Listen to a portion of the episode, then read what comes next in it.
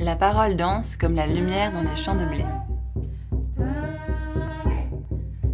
Bienvenue dans Lumière paysanne. Nous sommes Mylène, Charlotte et Ilan, trois femmes animées par le vivant.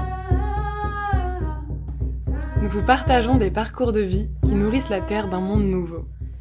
Laissons-nous porter par ces récits inspirants, à saisir comme des graines à semer. Bonjour Emeline. Bonjour Mylène. Merci beaucoup de prendre ce temps avec moi d'échange. Du coup, donc tu es maraîchère au jardin de la porte. Tu aimes la musique africaine. Tu débordes d'énergie. Tu aimes chanter en cuisinant. Donc tu as un parcours euh, d'une école agroécologique euh, plutôt agronome à Toulouse. Tu es active du coup et engagée euh, dans la Confédération paysanne. Voilà. Et tu as bientôt 35 ans. c'est un bon résumé, c'est cool. voilà. Et du coup, euh, pour la petite intro, j'avais envie de te demander ton premier contact à la Terre. Alors, quand j'entends cette question, je pense tout de suite à mon enfance à la campagne dans les Vosges. Alors pas directement dans le monde agricole, mais c'est quand même ça qui m'a qui m'a fait grandir et qui m'a amené un regard sur le monde, au monde qui m'entoure, qui a été marquant après pour la suite euh, de mon parcours. Mais la vraie main, euh, enfin mm. la vraie expérience terrienne et plus rurale agricole, euh, c'était en première année d'école d'agronomie. On devait faire des stages et je suis allée chez un agriculteur bio, en éleveur laitier. Et là, j'ai travaillé euh, à toutes les étapes de la fabrication euh, de fromage, depuis euh, bah, la, culture des céréales, la traite, la fabrication de fromage, la commercialisation. et ça, ça a été vraiment une étape marquante dans mon parcours et dans mon regard de ce métier mmh. et de et de la du rôle de l'agriculture euh, pour la préservation des paysages et la dynamique des territoires et la préservation des terres aussi évidemment. Donc c'est déjà une rencontre marquante euh, dans ton euh, parcours et ton cheminement. Oui. Et là, tu étais déjà étudiante en... Oui, c'était ma première année d'école d'agronomie. Euh, on devait faire des stages et puis comme il était juste à côté de chez ma maman, ça a été un peu l'opportunité d'allier l'utile et l'agréable et ça a été pour moi voilà assez marquant dans mon parcours, mais je, hmm. je garde des petits trucs pour après. ok. Euh, et, donc, oui, au niveau de ton parcours, donc, euh, est-ce que tu peux en... Et oui, ben, ayant grandi à la campagne, entouré de beaucoup d'animaux, moi, mon, ma vocation, enfin mon métier de rêve quand j'étais petite, c'était d'être vétérinaire parce que je mmh. voulais soigner les animaux. Donc j'avais euh, orienté mon parcours scolaire comme ça, faire un bac S, avoir des bonnes notes à l'école. j'avais fait une classe préparatoire après le bac un bac scientifique et hum, qui préparait à la fois au, à l'entrée en école d'agronomie mhm. et aussi en école vétérinaire. Et comme j'ai pas eu euh, les points suffisants pour aller en école vétérinaire, j'ai pu quand même basculer en, école d'agronomie. Mais là, je savais pas trop ce que j'allais euh, faire en école d'agronomie euh, parce qu'on nous prédestinait plus à des métiers de l'agroalimentaire mm. ou du conseil agricole. Et bon, à, à l'époque, j'étais pas très proche du monde agricole. Donc je m'étais dit, je vais faire ça et je verrai bien. Mm, mm, mm. Et de fil en aiguille, bah, il y a notamment eu ce stage en première année chez l'éleveur laitier en bio où j'ai vu une autre facette de l'agriculture, une autre façon de produire et, de dynamiser son territoire par euh, l'activité agricole. Donc ça a commencé un peu à, cogiter. À cogiter.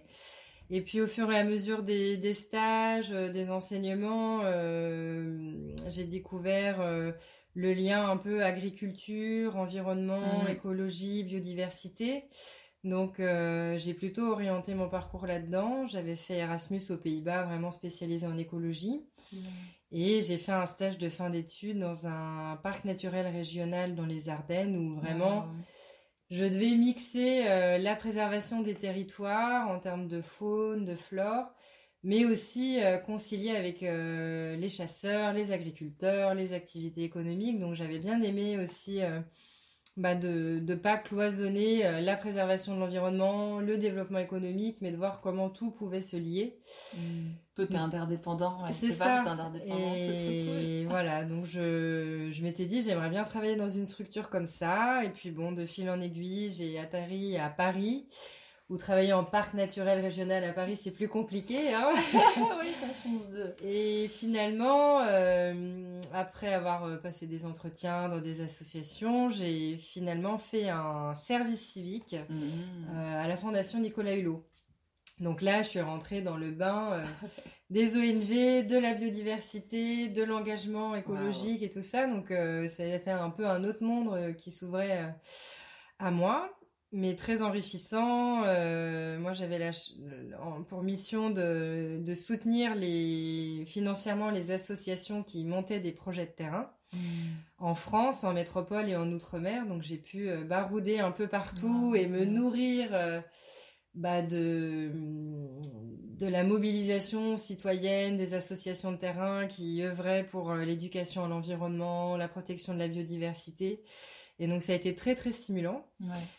Mais au bout d'un moment, au bout de 7 ans à faire ça, à aider les gens à, faire des choses, je me suis dit, mais qu'est-ce que je fais moi vraiment pour la transition écologique et, mmh. agricole? Et, et puis ça a été le documentaire euh, Demain de Cyril ah, Dion et Mélanie Laurent qui a été un peu euh, l'élément déclencheur. Quoi. Prise de conscience. Bah, c'est mmh. ça et en fait... Euh, bah, en sortant de là, euh, avec mon compagnon à l'époque, euh, c'est lui qui a été un peu moteur en se disant bah on est tous les deux ingénieurs agronomes, on a tous les deux envie d'agir concrètement, bah pourquoi on ne devient pas agriculteur?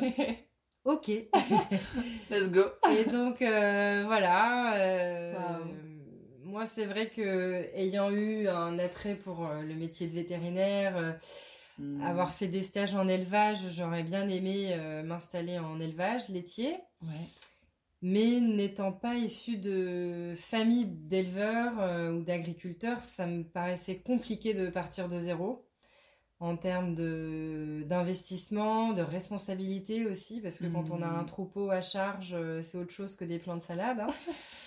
Donc on s'est dit, bah, peut-être que le maraîchage c'est plus facile et plus abordable. D'accord, ok. C'est comme ça que ça fait le cheminement vers le maraîchage. Ouais, ouais. Et puis on s'était dit, bah, on lance déjà l'atelier maraîcher et puis on verra bien euh, les années faisant euh, si on tient le, coup. Peut-être qu'on pourra développer, aller vers l'élevage, mais déjà euh, rentrer dans le milieu paysan par, le, par le maraîchage. Mm. Et alors ça, c'était quand à peu près Alors euh, du coup, j'avais vu le documentaire Demain en avril 2016. Euh, et moi, je suis quelqu'un qui aime bien travailler, mais qui n'est pas du tout la fibre euh, entrepreneuriale. Donc j'avais envie de refaire une formation dans le maraîchage pour découvrir, qu'on m'apprenne, apprendre sur le terrain. Et donc, puis je voulais aussi pas quitter la fondation Nicolas Hulot euh, précipitamment. Donc euh, voilà, je voulais partir euh, bien en ayant trouvé la bonne formation. Donc ça a pris un petit peu de temps. Et donc j'ai quitté la fondation Nicolas Hulot en septembre 2017. Et j'ai commencé une formation en maraîchage biologique en octobre 2017 jusque mars 2018. Mhm. Et voilà, j'ai pu faire différents stages dans différents types de fermes aussi. Ouais. Euh, et puis j'ai été ouvrière agricole pendant un an et demi chez des maraîchers bio. Ok. Où là j'ai vraiment bah, tout appris euh, du métier, euh, le rythme, l'organisation, des gestes techniques, la gestion d'une équipe. Enfin voilà, j'avais déjà entrevu des choses en stage, mais là vraiment en travaillant un an et demi au même endroit, j'ai pu mesurer l'ampleur d'être mmh. maraîcher. et donc là tu te disais quoi, ça y est et bah, c'est là hum, où enfin, je trouve ma place dans ce domaine-là. Ouais, en fait, euh, au début, parce que on avait pour projet de s'installer en couple. Et finalement, la vie a fait que on n'est pas allé au bout de ce projet. On, a chacun pris nos, chemins avec mon, compagnon. Mmh. Et moi, je suis entrée en formation maraîchère. Euh, je savais pas trop du coup si j'allais m'installer seule. Mmh, mmh, mais j'avais quand même envie de me rapprocher du monde agricole et de l'agriculture biologique. Donc j'avais dit, je me fais la formation, j'irai travailler après pour connaître le métier et ensuite peut-être que je ferai euh, de l'animation ou de la formation euh, en agriculture bio, mais je voulais quand même passer par la case formation et expérience terrain. Ouais. Donc quand j'ai commencé euh, en tant qu'ouvrière agricole, je savais pas vraiment. Et oui, ce qui m'a conforté dans l'envie de m'installer, c'est en plein été, pendant le pic d'activité, quoi, euh, la chaleur, beaucoup de boulot. Hmm. Ma patronne m'a dit euh, ça va, j'espère qu'on ne dégoûte pas trop, tu nous prends pas pour des fous. Euh, je dis mais non, écoute, au contraire, euh, je, je réalise que vraiment je suis à ma place et que je veux faire ça quoi. Mm. Mais par contre, je lui ai dit je veux faire ça mais pas seule parce que je me rendais bien compte. Évidemment, là où je travaillais, c'était une structure assez grosse. Il y avait 10 hectares de plein champ, un hectare et demi de serre. On fournissait 500 Ah paniers oui. par semaine. On était une équipe de 6 à 8, euh, voilà, selon les périodes.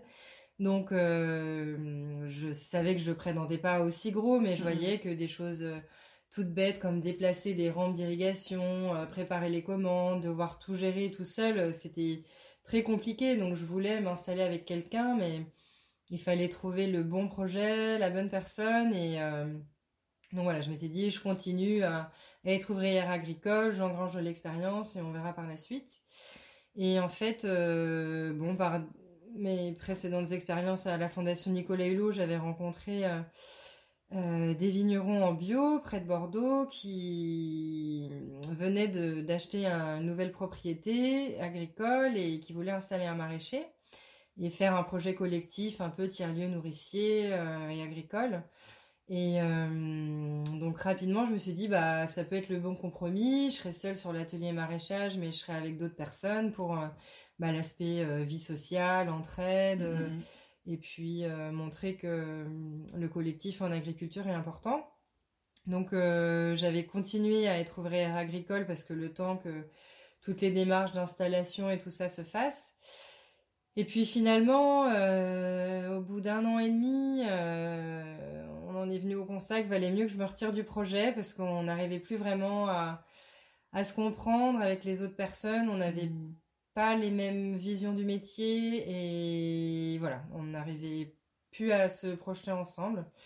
Donc, euh, mais rien n'arrive jamais par hasard. hein. Je savais que Ah, j'étais engagée sur cette voie du maraîchage et je me disais je vais pas m'arrêter à cette à cet échec-là. Et par le réseau euh, paysan, euh, j'ai découvert un, un maraîcher, David, qui au bout de quatre ans d'installation seul euh, cherchait un associé pour euh, bah, retrouver une vie personnelle et pouvoir bah, continuer à faire un métier qu'il aime, mais qui était trop dur à faire tout seul, quoi. Donc je suis arrivée chez lui en septembre 2020. Ok. Donc là, ça fait un peu plus d'un an. J'ai déjà d'abord fait un stage euh, de deux mois pour qu'on apprenne à se connaître, que je découvre sa façon de travailler. Euh, à l'issue des deux mois, on était tous les deux contents, on avait envie de continuer à travailler ensemble, mais pas se précipiter à créer directement une société agricole. Mhm. Donc j'ai fait un peu de salariat chez lui et là depuis euh, janvier 2021, euh, je suis sur un dispositif de stage pour tester notre projet de, de société agricole. Et euh, là, on est en train de faire les dernières paperasses et au 1er janvier 2022, euh, on sera associés Oh et je serai enfin exploitante agricole. Et qu'est-ce que ça te fait de, Bah, de dire ça, là, de dire ces mots euh, Ouais, bah franchement, je suis hyper excitée, euh, bah fière aussi. Je pense Ouais. que j'ai eu du mal à, à, à réaliser. Enfin, hmm. voilà, j'avais connu un échec et c'est pas complètement mon installation individuelle parce Oui. que je, je rejoins quelqu'un qui est déjà installé et c'est quand même bien plus simple que si je m'installais toute seule. Donc des fois, euh, je me sentais un peu redevable ou je me dis ah bah pff, j'en ai pas vraiment bavé comme une vraie Mm. installation agricole et puis ici je me dis que je- j'en ai bavé mais différemment. Hmm. Euh, J'aurais mis six ans au final à m'installer. Et euh, bah oui, contente d'y arriver. Et j'ai pu reprendre à un moment de ma reconversion un poste salarié euh, classique en association. Et c'était un peu le test aussi de me dire, mince, ça se trouve, je vais retourner, au bureau, je vais me dire que je suis bien mieux que dans les champs. Et non, non, j'ai eu la confirmation que ma place n'était plus euh, dans Ah. un bureau et que Mm. J'étais à ma place euh, dehors, dans le monde paysan, avec mon réseau paysan, et en Sud-Gironde, quoi, aussi. Au-delà de ça, c'était le lieu aussi qui contribue au fait que je suis vraiment heureuse euh, de ma place maintenant Ouais. et de mes choix et de mon parcours. Waouh, c'est tellement inspirant. Mm. Et euh, c'est quoi ton plus grand apprentissage du coup de, de tout ça, euh, d'être maraîchère aussi? Est-ce Mm. que tu pourrais en Bah, citer un ça t'apprend euh, l'humilité. Ouais. Euh, parce que clairement, euh, quand j'ai commencé ma reconversion, il y a plein de gens qui me disaient euh, Oh, Mais t'es ingénieur agronome, pourquoi tu refais une formation? Tu peux t'installer direct. Et, Hmm. et puis, t'as pas besoin d'être ouvrière agricole au SMIC, enfin, t'as pas à apprendre, t'es ingénieur agronome. J'étais, mais à quel moment de vos trois ans d'ingénieur agronome, on vous a appris à planter et à cultiver 50 légumes différents en bio Je fais, moi, jamais. hein. je pense que j'étais au cours tout le temps, j'étais sûrement la plus assidue de tout le groupe. Et jamais, donc euh, non, enfin, Wow. le titre d'ingénieur agronome, euh, oui, c'est c'est des, des, des longues années d'études, on est certes bac plus 5, mais je trouve que ça reste des études un peu déconnectées de la terre, dont on parlait tout à l'heure, hein, de, du travail euh, avec Mhm. le vivant, avec les, la biodiversité, avec le sol, avec les aléas climatiques, ça, euh, je pense qu'on n'en a pas vraiment conscience. Donc l'humilité par rapport à ça, à la formation, au parcours, et puis l'humilité par rapport à, à la nature et le monde dans lequel on vit, quoi. Mm. Parce que on a beau être hyper formé, hyper organisé, avoir un business plan de dingue, euh, la grêle, euh, et la- les tornades, les tempêtes de vent euh, n'ont faire de, de tout ça, quoi. C'est il faut être humble et, et puis être très très résilient, quoi Hmm. de pouvoir s'adapter sans arrêt. euh, je, j'en parlais euh, encore avec des, des personnes en projet d'installation. euh, pour moi, c'est un peu un marathon du quotidien, quoi, parce que physiquement, moralement, il y a des moments où on est fatigué, mais il faut quand même être dans les champs. Euh, des moments où on n'a pas trop le moral, mais il faut quand même Mhm. aller commercialiser, faire le marché, avoir le sourire. Et donc voilà, Ouais. c'est la résilience et l'humilité, quoi. Et on est. euh, Il y a beaucoup de gens qui me disent Ah oui, mais c'est des métiers passion, puis la nature nous le rend tellement. Bah, pas tout le temps. euh, c'est Si, évidemment, nos sols, on les, on les entretient, on les bichonne, on crée des, des haies fleuries pour les abeilles, pour le- des, on met ouais. des arbres fruitiers pour les oiseaux, donc on, on, on aide quand même à ce qu'il y ait un équilibre et que, que tout s'harmonise, et voilà, mais, mais ça prend du temps et ça marche pas toujours comme on voudrait. Ouais. Mm. Donc il y a quand même oui, des difficultés. euh, Et est-ce que, du coup, en étant une femme, est-ce que tu as eu des difficultés à t'insérer dans le monde euh, agricole? Mm. Enfin, en tout cas, tu as ressenti des. Bah oui, c'est vrai que alors sur le parcours reconversion, formation, euh, euh, on était beaucoup de femmes. Ouais. Mais quand on arrive, bah, par exemple, les premiers stages ou moi en tant qu'ouvrière agricole, c'est des un milieu très masculin. Euh, en plus, bah, moi je fais 1m50 à peu près, 50 kilos, donc euh, c'est vrai que des fois quand j'arrivais, que je disais que je voulais me, me reconvertir dans le maraîchage, en plus je venais de Paris, j'avais travaillé à la Fondation Nicolas Hulot, donc ils me prenaient un peu pour euh, une écolo utopiste complètement déconnectée, quoi. Donc, On bon, t'a dit que. Ouais, on, on te l'a dit. Enfin, bah, pas dans ces termes-là, Ouais. mais c'était un peu, oh, la parisienne, euh, bon, qui veut se mettre au vert. Bon, je leur disais, non, bah, je viens quand même de la campagne, euh, bon, j'ai... Mais t'étais obligée de te justifier quand Bah même. oui, quand même. Ah. Et puis, alors, surtout par rapport justement à mon statut d'ingénieur agronome, quand j'arrivais dans des fermes, c'était, ah, bah, l'ingénieur, tu sais tout, alors comment tu fais ça, comment tu fais ça? Je leur disais, mais, Mais- non, je ne sais pas. Enfin, on m'apprend à apprendre, à faire de la recherche, à connaître quelques éléments quand même du cycle de vie euh, du végétal et tout ça. Mais non, non, être maraîchère, je ne sais pas.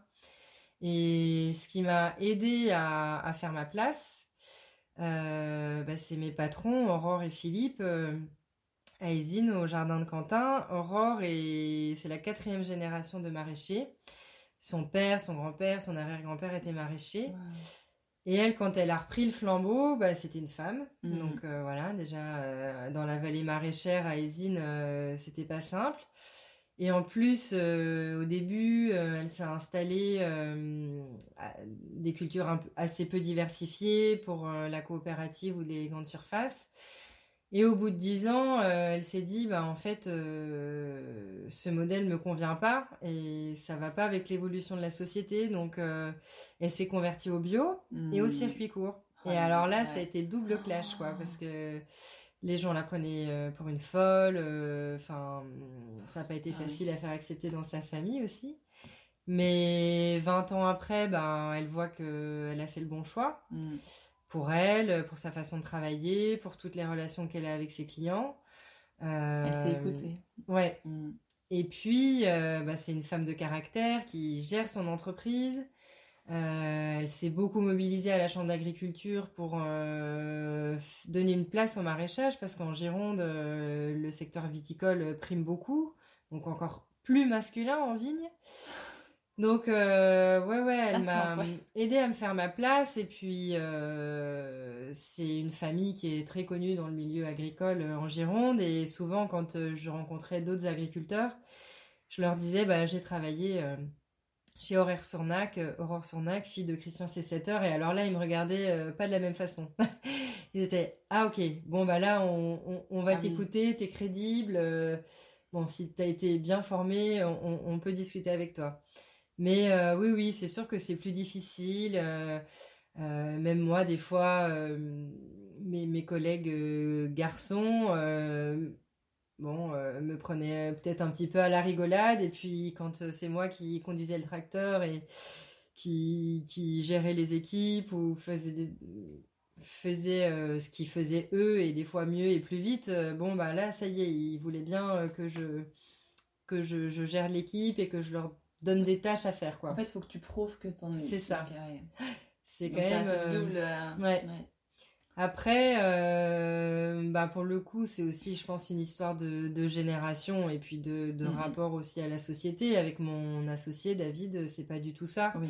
Euh, quand on s'est, ouais, quand on s'est rencontrés, euh, il a pas du tout considéré mon, mon sexe. Il, il avait vu mon parcours, ma Mhm. formation, mon expérience, ma motivation. Euh, et il a vu que physiquement aussi, euh, je tenais la route. euh, Enfin, j'ai Mhm. pas eu à faire mes preuves par rapport à lui. Euh, donc les choses changent et dans le Mhm. milieu paysan, là en Sud-Gironde, on est énormément de femmes. Donc ça aide. Et il y a même en Nouvelle-Aquitaine un réseau qui est en train de se créer qui s'appelle le réseau Gaïa pour euh, justement faire valoir la place des femmes euh, en- dans les activités agricoles.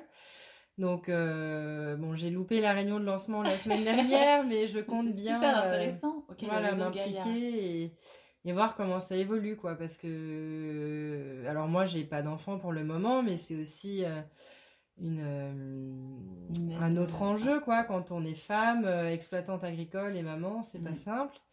Souvent, on voit des, je croisais en formation euh, ou des, des couples qui s'installent en couple et pour des raisons euh, euh, financières, il y en a un qui va être exploitant agricole et l'autre conjoint associé ou conjoint collaborateur. Et généralement, c'est l'homme qui est exploitant agricole et la femme qui est conjoint collaborateur. Et donc, de plus en plus, euh, on, on interroge ce modèle. Bah, pourquoi c'est pas l'inverse en Ouais. fait? Euh, Pourquoi c'est pas la femme qui pourrait être exploitant agricole et l'homme conjoint collaborateur? Bon, voilà, faut que ça. C'est bien, que de questionnements. Ben oui, oui, oui. en question. Et euh, là, on l'a vu quand on faisait la paperasse pour euh, créer notre société agricole. Il y a un Ah, paragraphe où euh, c'est mis que on devra euh, utiliser les bâtiments en bon père de famille. Quoi. C'est encore un terme qui est dans bon la loi française. Euh, oui, oui, c'est un terme euh, légal, juridique, en bon père de famille. Quoi. C'est Oh, bon, voilà. Bon, il y a encore un peu de chemin à faire avec Il y a un peu de chemin encore à faire, mais euh, ouais. Ok. Mais là, je, je suis devenue depuis peu ambassadeur métier. C'est la région Nouvelle-Aquitaine qui a lancé ça. Et c'est pour que des professionnels euh, parlent de leur euh, métier euh, à des collégiens, lycéens et des personnes en reconversion. Mmh. Et là, j'ai déjà j'ai fait une intervention la semaine dernière et typiquement, c'était une des questions. Bah, Est-ce que c'est un métier qu'on peut faire en tant que femme? Ah ouais. et euh, du coup, j'avais mis des photos de moi en train de, enfin, sur le tracteur ou au motoculteur ou euh, avec une scie sauteuse, euh, voilà, pour leur montrer que oui, on- une femme peut conduire un tracteur, peut euh, monter une serre. euh, et... Mais c'était des, des lycéens qui te posaient cette question? Bah là, c'était la, oui, c'était un, non, ou c'est peut-être euh, la personne de la région, une professeure qui voulait aussi que je leur montre que c'était Que c'était possible. possible. D'accord, oui. Voilà. Ok. Ouais. Ok. Donc, euh, on commence à, à travailler sur le sujet. ouais. Donc c'est très bien parce qu'en plus tu fais aussi de la pédagogie. Bah oui. D'intervenir comme ça dans les écoles, c'est très Ouais. chouette. Bah, pour moi, c'est important. Enfin, on sait lié que aussi. Voilà, il y a hum, un agriculteur, euh, enfin je crois qu'il y a en gros 120 000 fermes à reprendre euh, dans Oui, les je cinq sais plus prochaines les- années, mais et voilà, il y a un agriculteur sur deux ouais, qui part à la retraite, qui a pas de repreneur, donc c'est dans les cinq prochaines années, euh, il y a un gros enjeu sur euh, le renouvellement des générations. Et euh, j'ai envie de montrer que c'est possible. Donner euh, envie aussi. et ouais, de montrer que c'est un métier passionnant, euh, que c'est possible pour une femme, euh, Mm. mais qu'il faut être bien formé, avoir toutes les, les tenants et aboutissants du métier et pas partir dans une vision utopiste comme des fois certains reportages à la télé peuvent donner quoi sur le maraîchage et dès qu'on parle permaculture. Mm. Ouais, donc pas hésiter. Et toi, justement, les formations, elles t'ont vraiment aidé aussi à. hum, Prendre tout ça. Euh, Oui, c'était la formation que j'ai faite, c'était six mois et ce qui était bien, c'est que ça abordait euh, euh, toutes les démarches juridiques et économiques pour s'installer, bah, tous les aspects vraiment de culture, donc ça partait du sol à la plante, à la biodiversité. Après tout ce qui était commer- commercialisation, euh, réglementation, donc euh, en six mois, ça permettait de voir euh, bah, toutes les facettes du métier Ouais, une bonne réalité, quoi. Voilà, c'est ça. des Ouais, ouais. de se dire ah oui c'est pas juste la production il faut aussi faire ça ça ça ça ça ça ça ah oui Mm. d'accord donc pour ça c'était bien après il y a que l'expérience terrain vraiment qui est l'aboutissement parce que on a beau être bien formé c'est aussi voir si physiquement on tient le rythme Euh, j'ai déjà rencontré des personnes qui étaient passionnées, qui avaient fait des beaux tableaux Excel pour s'installer et je, leur ai- je les avais vivement conseillé quand même de faire un peu de salariat avant de se lancer et au bout de deux mois, hernie discale. Je disais, bon, bah, vaut mieux que ça t'arrive en étant salarié que en ayant acheté ton terrain et au lancement de ta saison, quoi. C'est, c'est pas une histoire de force, mais c'est plus de, faut quand même être euh, physiquement euh, vaillant, quoi. Euh, et puis après, c'est un peu une hygiène de vie, quoi. Je dis pas qu'il faut boire que de l'eau et manger des pâtes, mais notre corps devient notre outil de travail, donc faut Mhm. faire attention à s'étirer, à Aux s'échauffer, aux postures, Mhm. À bien boire de l'eau. Et, euh, et c'est vrai que c'est mieux de, rendre, de se rendre compte de ses éventuelles faiblesses euh, en faisant du salariat qu'en se lançant comme ça, la fleur au fusil, quoi. Mhm. Ouais. Du coup, il y, y a plusieurs dimensions, je trouve, euh, dans ce que tu dis, euh, parce que du coup, ça nous replace dans l'écosystème vivant, Mm. et en même temps sur nous aussi, ce Mm. qu'on est en tant qu'humain, notre fragilité aussi, notre vulnérabilité, Mm. et qu'on peut pas non plus tout faire. Enfin, du coup, j'aime bien, ça apprend beaucoup fait. Mais oui, c'est vrai que moi, ce que je disais, ce qui est hyper important, c'est euh, aussi de de prendre le temps de la reconversion et justement de, de- de faire des formations, de l'expérience euh, professionnelle pour apprendre à se connaître soi-même. Parce que moi, typiquement, voilà, je savais dès le départ que euh, je j'étais pas entrepreneur, donc j'avais besoin d'être assurée et tout ça. Donc Mm. euh, j'ai voulu faire les choses dans la durée. Euh, parfois, je croise des personnes qui euh, bah, sont en, en burn-out, euh, qui veulent vite faire une formation, voire limite ne pas en faire, Mm. et puis acheter un terrain et s'installer direct. Bon, s'ils sont fonceurs, qu'ils ont un certain bagage financier pour se permettre de se lancer et d'éventuellement se louper, pourquoi pas moi, je savais que j'avais besoin de ce temps à la réflexion et je trouve que c'est dommage de partir dans un métier où il faut euh, apprendre à prendre le temps. Ouais. Parce que quand on sème, euh, bah, ça met du temps à germer. Mm. Euh, quand on plante, ça met du temps à pousser. Euh, Ça prend la patience aussi. Bah, c'est ça. Et... Pas voir tout tout de suite. Mais oui, et du coup, je trouve ça dommage de partir dans un métier où il faut reprendre conscience du temps et de vouloir brûler les étapes de l'installation, quoi. Donc, bon, après, chacun a sa façon d'avancer dans la vie. hein. Euh, Il y en a qui aiment foncer et apprendre sur le tas. Euh, Ouais, David oui. euh, est entrepreneur, fonceur, et moi, je suis impressionnée par ce qu'il a fait euh, en un an. Mm. Euh, moi, voilà, je voulais prendre le temps. J'aurais mis presque six ans, mais tout ça, c'est pas du temps perdu. Bien sûr. J'ai appris sur moi. Qu'est-ce que tu as appris sur toi? Est-ce que tu. Bah que. Qu'est-ce que t'as découvert, Déjà, je. Que j'aime euh, le fait de me lever le matin et de me dire que je vais travailler dehors. Hmm. Euh, moi, je suis quelqu'un d'assez bah, dynamique. j'aime me dépenser et euh, du coup, bah, c'est un métier qui me convient bien parce que j'aime être en, en mouvement, en Ouais. activité. Euh, que j'étais capable de me surpasser aussi physiquement. J'ai fait des choses que je pensais ne pas être capable de faire. Euh, on a monté euh, une nouvelle serre avec mon associé. Je pensais pas un jour réussir à faire ça. Euh, et de pouvoir, euh, comment dire, gérer plusieurs choses à la fois.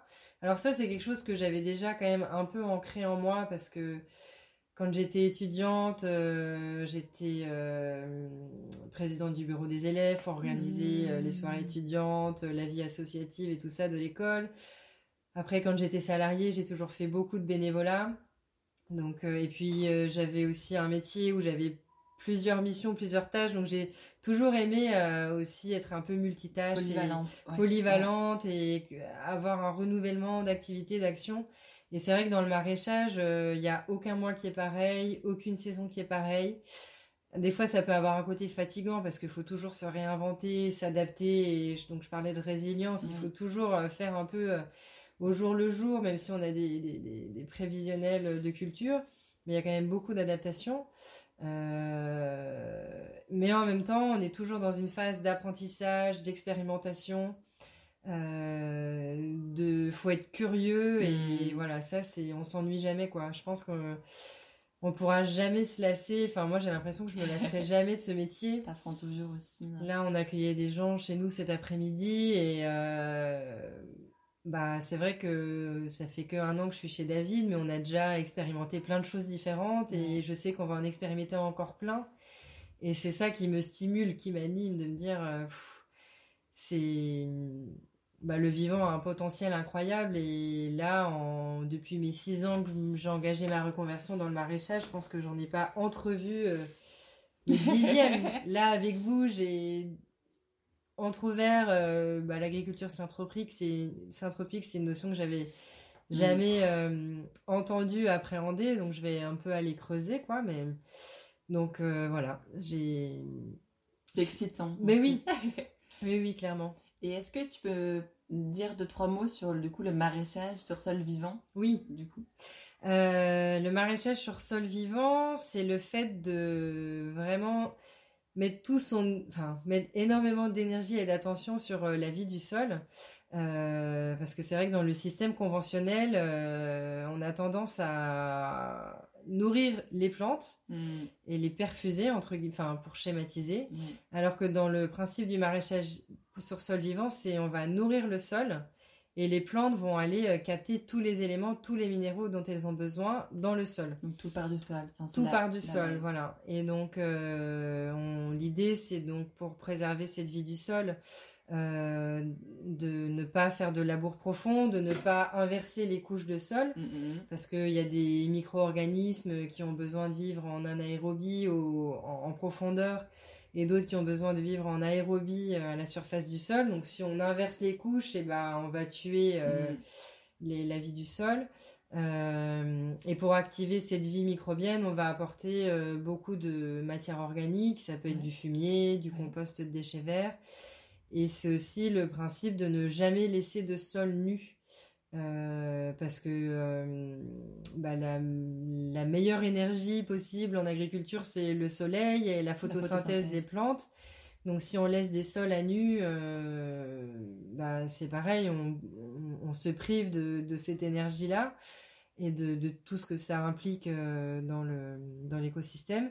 Donc on va faire au maximum des semis d'engrais verts. Euh, ou alors là, par exemple, il y a des planches de culture qui sont libérées. C'est plus la bonne période pour faire des semis d'engrais verts, mais on a mis euh, de la tonte d'herbe, on va mettre du fumier ou de la paille et ensuite recouvrir pour éviter euh, la prolifération d'herbes. Donc voilà, faire en sorte qu'il n'y ait jamais de terre à nu pour aussi éviter les ruissellements, des choses comme ça et l'érosion des sols. Donc c'est les grands principes et après euh, Donc des principes que vous appliquez voilà au au jardin, jardin. porte. Ouais. Et David avait déjà cette idée. En tête Oui, oui, quand oui. quand Et même lui, au départ, euh, quand il s'est installé, il voulait même pas avoir de motoculteur, il voulait tout faire à la grelinette. Donc que du travail manuel. Euh, sauf que bon bah la prairie qu'il a achetée, c'était que des ronces, donc il a en effet tout fait à la grelinette au départ. Et euh, bah voilà, il s'est rendu compte de, de l'ampleur physique de la tâche. Et donc euh, en deuxième ou troisième année, il a acheté un motoculteur Hmm. non pas pour faire du labour, mais bah, pour creuser les allées, pour faire les planches Ouais. de culture, Ça facilite quand même. euh, et puis pour euh, préparer euh, le lit de semences, par exemple, bien émietté en, en surface. Donc c'est des outils qui vont travailler vraiment en, en surface et ne pas aller retourner en profondeur. Mais et puis là, bah, cette année, on a pu récupérer des, des bonnes semences d'engrais verts, des mélanges de Mhm. légumineuses, de céréales et donc on est assez content. On a pu en mettre sous serre aussi, donc euh, on a hâte de voir les résultats euh, Mhm. après coup. Tu m'étonnes. Et du coup, j'ai pu avoir la chance du coup de voir ton le lieu où tu travailles. Oui. Et à un moment, tu as dit le terme euh, j'aime désherber et c'est un peu comme du désherbage méditatif. Mm. Et ça m'a beaucoup parlé. Ouais. Et du coup, enfin, pour toi, oui, quelle place ça a aussi dans l'agriculture? Mm. Aussi de prendre ce temps-là. Et Et, oui. on parlait de la patience, de l'humilité aussi, euh, Ouais. de l'observation. Et... Bah, c'est vrai que c'est des, un métier où on est sans arrêt euh, en mouvement physique, mais aussi mentalement, parce Mhm. que il faut toujours euh, tout anticiper quasiment six mois à l'avance, que ce soit les commandes de graines, les commandes de plants, euh, de faire les semis, parce qu'on fait tous nos plans, donc ça demande aussi une anticipation assez grande. Euh, d'anticiper sur la commercialisation, donc on est tout le temps en mouvement Ouais. dans nos têtes et dans notre corps. Et des fois, bah, on n'est pas des machines, hein, on a besoin de temps de pause. Et moi, c'est vrai que le désherbage, c'est vraiment mon moment où, Ouais. notamment quand je suis dans les serres, là, il Mm. fait un peu froid. Euh, et dans d'être euh, au chaud dans les serres. euh, en plus, c'est une période là où on a beaucoup de rouge-gorge, de mésanges qui viennent. Et typiquement, mon collègue David n'aime pas trop le désherbage, donc il va me laisser toute seule. donc c'est aussi le moment où je suis seule parce Oui. que bah, on est souvent à deux. On a une apprentie, on a de temps en temps des stagiaires, des woofers, donc aussi ça demande une énergie. Bien Alors euh, c'est toujours euh, hyper euh, motivant et stimulant d'être à plusieurs, mais des fois aussi ça fait du bien de se retrouver seul et de se reposer. Et euh, vraiment, ouais, là Mhm. la semaine dernière, je me suis fait des grandes sessions de désherbage et c'est aussi un moment où on est bah, plus proche du sol, on est posé et Mhm. on regarde nos plantes, on est vraiment euh, attentif. Ouais, de tout regarder, de, de voir comment elles poussent, de voir s'il y a des petits insectes et et franchement, euh, ouais, ouais, c'est. Il y en a qui vont me dire que je suis maso avec ça, mais moi j'aime beaucoup. Et, et puis d'un autre côté, ce qui est aussi hyper satisfaisant, c'est qu'on voit tout de suite le résultat. Ouais. Là, pour le coup, on a ce rapport au temps. euh, bon, bah, rapidement, je vois le, le résultat du désherbage et c'est aussi satisfaisant, quoi, de voir en fin de journée euh, tout ce qu'on a fait. euh, Mm. c'est vraiment chouette et, et petit à petit, euh, bah, j'apprends aussi à amener ce regard-là quoi sur le désherbage parce que c'est vrai quand on a des, des stagiaires ou des, des salariés, ça peut être une tâche un peu ingrate. Et j'essaye de leur montrer que voilà, il faut le voir d'une autre façon, que c'est un moment où on n'est pas speed, euh, Mm. on peut écouter de la musique, on peut Mm. discuter, alors euh, voilà, se raconter des blagues si on est à plusieurs. euh, Enfin voilà, c'est. Exactement, enfin voilà, j'essaie de rendre la chose un peu plus agréable. Trop bien. Mm. Et est-ce que tu peux nous partager un souvenir euh, que sur le lieu là où tu travailles Ouais. depuis un an euh, Alors il y a eu un moment euh, très fort. euh, euh, en fait, quand je suis arrivée en septembre 2020 avec David, donc on a testé notre com- compatibilité à travailler ensemble. Et en début d'année euh, 2021, euh, enfin même un peu avant, l'idée c'est que en arrivant chez David, en s'associant, euh, on voulait pas doubler la surface de culture. On mhm. voulait pas faire une usine à gaz, euh, on n'avait pas non plus forcément l'espace pour, mais plutôt mieux optimiser euh, les surfaces. Et notamment, l'idée de David, c'était de, de monter une euh, troisième serre, il en avait déjà Ouais. deux, pour pouvoir euh, produire toute l'année des légumes à plus grande valeur ajoutée. Donc on avait commencé à regarder les serres qu'on voudrait. Les deux premières qu'il avait achetées, c'était d'occasion. Et là, on s'était dit, bon, bah, avec mon arrivée, euh, ça peut être chouette de se faire plaisir, d'acheter du neuf. Ouais.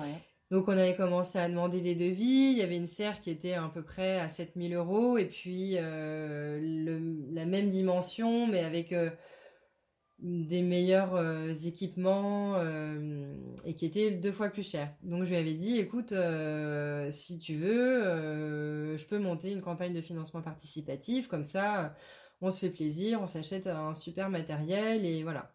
Donc j'avais euh, lancé euh, ma campagne de financement participatif en février 2020 Ouais. euh, sur une plateforme régionale qui s'appelle J'adopte un projet et l'objectif c'était de collecter 5000 euros en deux mois. Ok.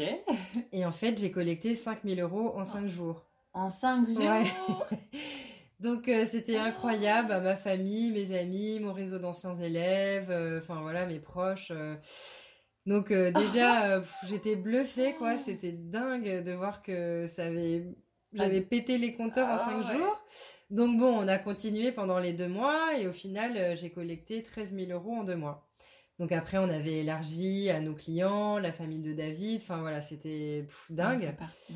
Et là, en octobre, le 16 octobre, euh, on a fait un peu l'inauguration euh, de la serre et puis un pot de remerciement pour, euh, pour tous les donateurs de la campagne. Et euh, du coup, il y avait une cinquantaine de personnes qui étaient là. Oh là. Il y a ma maman qui est dans les Vosges, que j'avais pas vue depuis euh, bah, Noël 2020. Elle t'a fait la surprise. Bah, c'était prévu qu'elle vienne, mais c'était la première fois qu'elle venait voir les jardins. Ah. Et euh, franchement, là, euh, bah oui, je... j'en ai la voix qui tremble, Mhm. mais pour moi, bah, c'était l'aboutissement de ces six ans, de un peu ce parcours du combattant quand même. Il y a eu des moments difficiles. Ma famille était loin. euh, j'avais des amis, bah, une, une très bonne amie de Paris qui était venue aussi exprès pour ça parce qu'elle m'avait dit mais je peux pas louper ce moment. Ça y est, c'est maintenant quoi. Euh, Et franchement, c'était c'était incroyable. Ce moment, c'était fou. J'avais des amis de Bordeaux, ma mère, euh, nos Ouais. clients aussi. Enfin, et là, ouais, hyper émouvant et de me dire, waouh, tout le chemin parcouru. Et là, les gens me voient heureuse. J'étais aussi contente que ma mère rencontre David Bien parce sûr, que, euh, voilà, elle, euh, je partage quand même beaucoup de temps avec lui, Ouais. avec euh, Cécile, sa compagne, et de rassurer ma mère Mm. aussi, de lui dire, bah voilà, je suis bien là, regarde comment on est installé, Ouais. comment on est entouré. Et euh, ouais, Et ouais, question c'est- d'aboutissement, enfin un oui. aboutissement aussi euh, Ouais. perso et professionnel quoi. Donc euh, c'était ouais, vraiment un moment euh, très très fort euh, et bien marquant quoi. Donc bon, c'est. Un beau souvenir. ouais, donc. clairement. Ouais. Oh. et tu m'avais dit aussi euh, qu'en Gironde, il y a quand même aussi un territoire aussi qui est très très dynamique Oui. autour d'un enfin, un super réseau euh, Ouais. paysan. Et tu t'y retrouves aussi. Je pense que ça a joué aussi dans Et ton oui. installation aussi peut-être avec David. euh. Bah clairement, c'est vrai que quand je suis arrivée chez David, lui ça faisait bah, un peu plus de 4 ans qu'il était installé et euh, même si David c'est quelqu'un qui est peut-être un peu moins communicant que Mhm. moi, il a quand même su bien il a bien su s'entourer et euh, se faire aider pendant son installation. Il a eu beaucoup d'amis, de familles, de proches, les voisins l'ont beaucoup aidé. Et euh, on a euh, un, réseau de maraîchers bio assez dense, enfin, et riche, quoi. et en gros, moi, quand je suis arrivée en bah, fin 2020, ils avaient déjà une petite routine entre maraîchers dans le coin de, de se faire des visites chez les uns et chez les autres euh, en fin de saison, quand c'est un peu plus calme, pour euh, bah, faire le bilan de saison. Bah tiens, moi j'ai testé ça, ça a marché, ça a pas marché. Quelles difficultés vous avez eues? Retrouver une solidarité aussi. bah, c'est ça, euh, pouvoir aussi se remonter le moral, Ouais. s'entraider, faire des commandes groupées de plants, par exemple. On fait tous nos plants, mais les semences de pommes de terre, les plants de patates douces, on les achète. Et pour pouvoir, euh, bah, l'économie d'échelle, hein, euh, avoir des livraisons gratuites, euh, ben, on va se grouper pour, pour faire des économies à tout le monde. Et puis, ben, on a le Joyeux Marché. C'est un marché de producteurs qui a été monté il y a 7 ans par bah, des paysans qui voulaient avoir leur marché avec une charte, une éthique et s'y retrouver et pas être noyés sur des marchés qui avaient peut-être un peu moins de sens euh, entre des revendeurs et voilà. Euh, et donc c'est un marché qui a lieu les premiers dimanches du mois. Mhm. On est 25 exposants, donc entre produits alimentaires et puis artisanat. Il y a trois stands de restauration. c'est des, bah, des copains restaurateurs qui cuisinent qu'avec des produits locaux, bio, voilà, dans une certaine éthique. Et on a à chaque fois des groupes de musique, donc c'est vraiment un temps hyper festif et euh, où les gens qui viennent au joyeux marché, ils viennent euh, bah, pour tout ça, pour ces valeurs, pour cette solidarité, la convivialité, et c'est pas comme un marché classique, quoi. Et, euh, je pense qu'il y a aussi cette notion de prendre le temps, peut-être d'échanger. Ah bah c'est ça. Ouais. Et... Pas juste aller faire des courses. mais oui, oui, oui, parce que du coup, le marché commence à 9h30, c'est jusqu'à 14h, les gens peuvent manger sur place. Mm. Et moi, je le fais que depuis le mois de juin, mais bah voilà, on revoit les clients à chaque fois, ils reviennent pour nous, ils sont contents. Euh, on, partage des recettes. Enfin, c'est aussi ils nous posent des questions bah, sur notre façon de travailler, où est-ce qu'on est installé. Enfin, c'est hyper intéressant. Curieux, ouais. ouais. Et envie d'avoir cette transparence aussi du produit. Oui. Euh, ah bah oui, oui, oui. Et, euh, et là, il y a quatre paysans qui viennent euh, de s'installer par l'intermédiaire de Terre de Liens. Sur, bah, ça va agrandir encore la zone bio dans le coin, mais il y a quelqu'un qui fait des céréales, un vigneron qui fait aussi des céréales, des brasseurs de bière qui vont faire leur orge pour la mmh. bière. Un des éleveurs qui de porcs, moutons et veaux qui fonctionnent en, pâturage tournant dynamique et donc ils viennent tous de, voilà, de, de prendre un fermage avec, avec Terre de Liens pour préserver des terres agricoles, les passer en bio et puis euh, bah voilà, agrandir le réseau. Euh, il y a des échanges aussi qui se font avec euh, la Confédération paysanne pour faire aussi un réseau d'entraide et franchement, mais oui, c'est complémentaire. Mais Sud Gironde, ouais, ouais, c'est dingue. et puis même les collectivités, quoi, s'engagent. oui, oui, il y a Là, euh, bah, une démarche alimentaire territoriale en Sud-Gironde, où ils essayent de faire le lien entre les producteurs, les cantines scolaires. Là aussi, lundi prochain, euh, je vais aller à une réunion où euh, bah, c'est la communauté de communes qui invite les producteurs pour essayer de mieux comprendre les besoins en termes de commercialisation, d'urbanisme. Donc on sent que ouais, ça s'organise, ça prend du temps et de l'énergie, mais voilà, je trouve que c'est important de participer à ces réunions-là, de oui, il faut aussi de ça en fait. Mais oui. Tu peux pas être aussi que. Ouais. ouais, ouais. Mais après, ça aussi, euh, participer à ces réunions, bah, je peux le faire parce qu'on est deux avec David et quand je suis aux réunions, bah, lui, il est à la ferme pour aussi euh, bah, superviser notre apprenti. Donc, euh, c'est encore tout l'intérêt d'être à plusieurs et ça, c'est mm. vraiment la richesse, chouette, quoi. Qui fait la Mais richesse. Oui. Mm. Mm. Waouh! Qu'est-ce dire de plus? C'est waouh, c'était tellement, euh, tellement fort et enrichissant. Euh, le podcast s'appelle Lumière paysanne. Mm. Euh, est-ce que ça t'inspire? Enfin, ou est-ce que ça t'inspire ou pas? Ou qu'est-ce que ça t'inspire Bah, je trouve ça, oui, joli d'associer les deux mots. c'est vrai que les mots ont leur importance je vais plutôt dire que je suis paysanne qu'agricultrice, par exemple, hmm. parce que on, sent l'autre. Euh, ou exploitante agricole, peut-être. Oui, bah alors, exploitante agricole, bon là c'est le terme vraiment euh, juridique auprès de la MSA et tout ça, mais c'est vrai que euh, dans notre vivier, notamment au Sud-Gironde, on parle beaucoup plus de. On dit qu'on est paysan, enfin, et hmm. c'est un peu une revendication parce qu'il y a. Ça fait attrait au paysage et justement, bah, le, la place de l'agriculture dans, dans, la construction et l'entretien des paysages. Et lumière, euh, bah oui, je trouve ça bien de l'associer avec parce que souvent les gens me disent ah euh, mais euh, t'es tellement rayonnante, t'as l'air tellement heureuse. Mm. Et, et, oui, si on fait bien les choses et si on accueille aussi bah, tout ce qui vient de ce métier, les bons comme les mauvais, bah voilà, on, on rayonne et moi mm. j'espère euh, transmettre, diffuser, euh, transmettre ma passion du métier. Et euh, du coup, je trouve que c'est une très bonne idée d'avoir. Mm. Et puis pour pouvoir aussi éclairer des, des, apprentis, des futurs paysans, quoi. Je pense qu'on a un rôle aussi d'être transparent, honnête sur les bons côtés du métier, mais les côtés aussi un peu plus difficiles.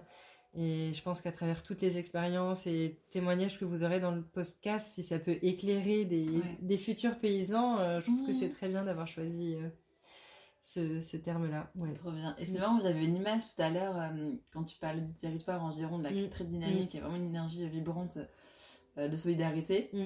Bah, je voyais ça comme des petites lucioles.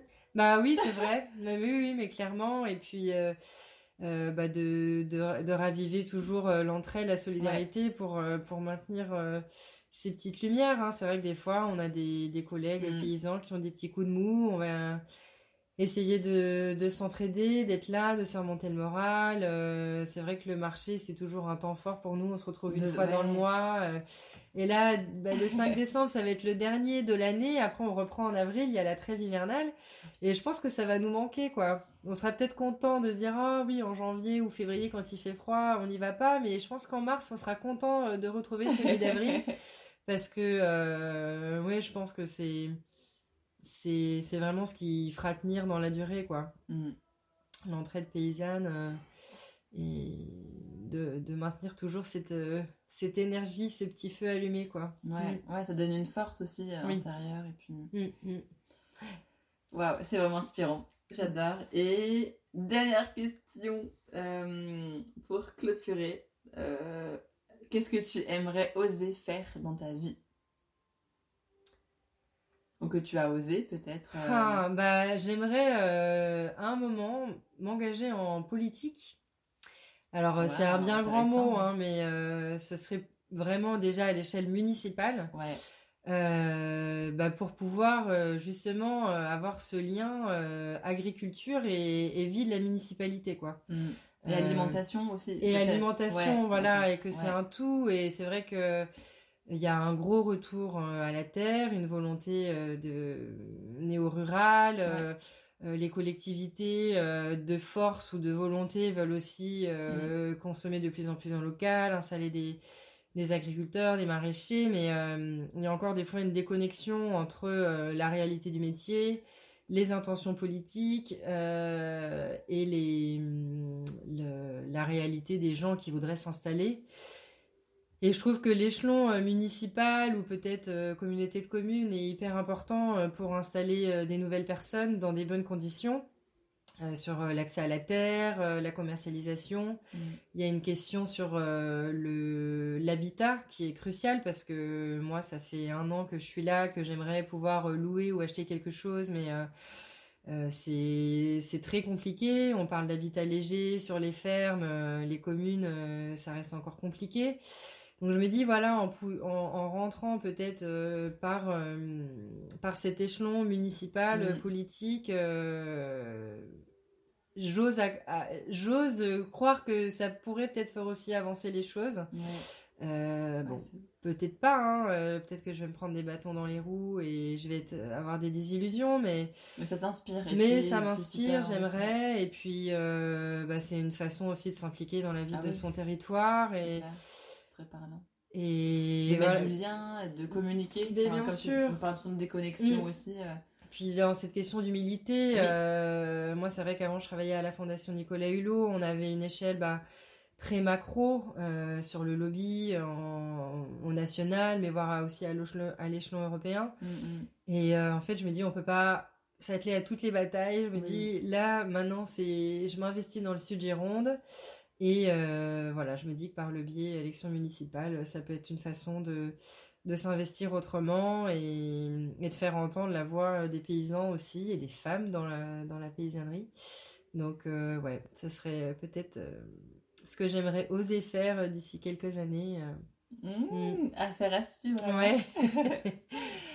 Merci beaucoup, Emeline. bah, merci Mylène. très inspirante. Bah, merci. Et euh, je suis sûre que t'inspireras plein de, plein de personnes. Et on diffusera à fond le podcast. Bon. Puis bah bravo à, à l'école d'agroécologie voyageuse euh, bah, Oui, d'avoir créé ce podcast et, et de tourner de ferme en ferme aussi quoi parce que c'est aussi en transmettant, euh, en partageant les, les initiatives que vous que vous découvrez, euh, c'est aussi hyper in- inspirant pour nous donc euh, merci d'exister. Ah.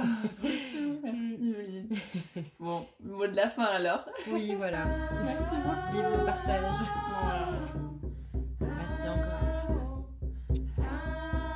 Merci pour votre écoute. On espère que vous avez pris plaisir à voyager avec nous. Et soyons le vent qui sème les graines. Et à bientôt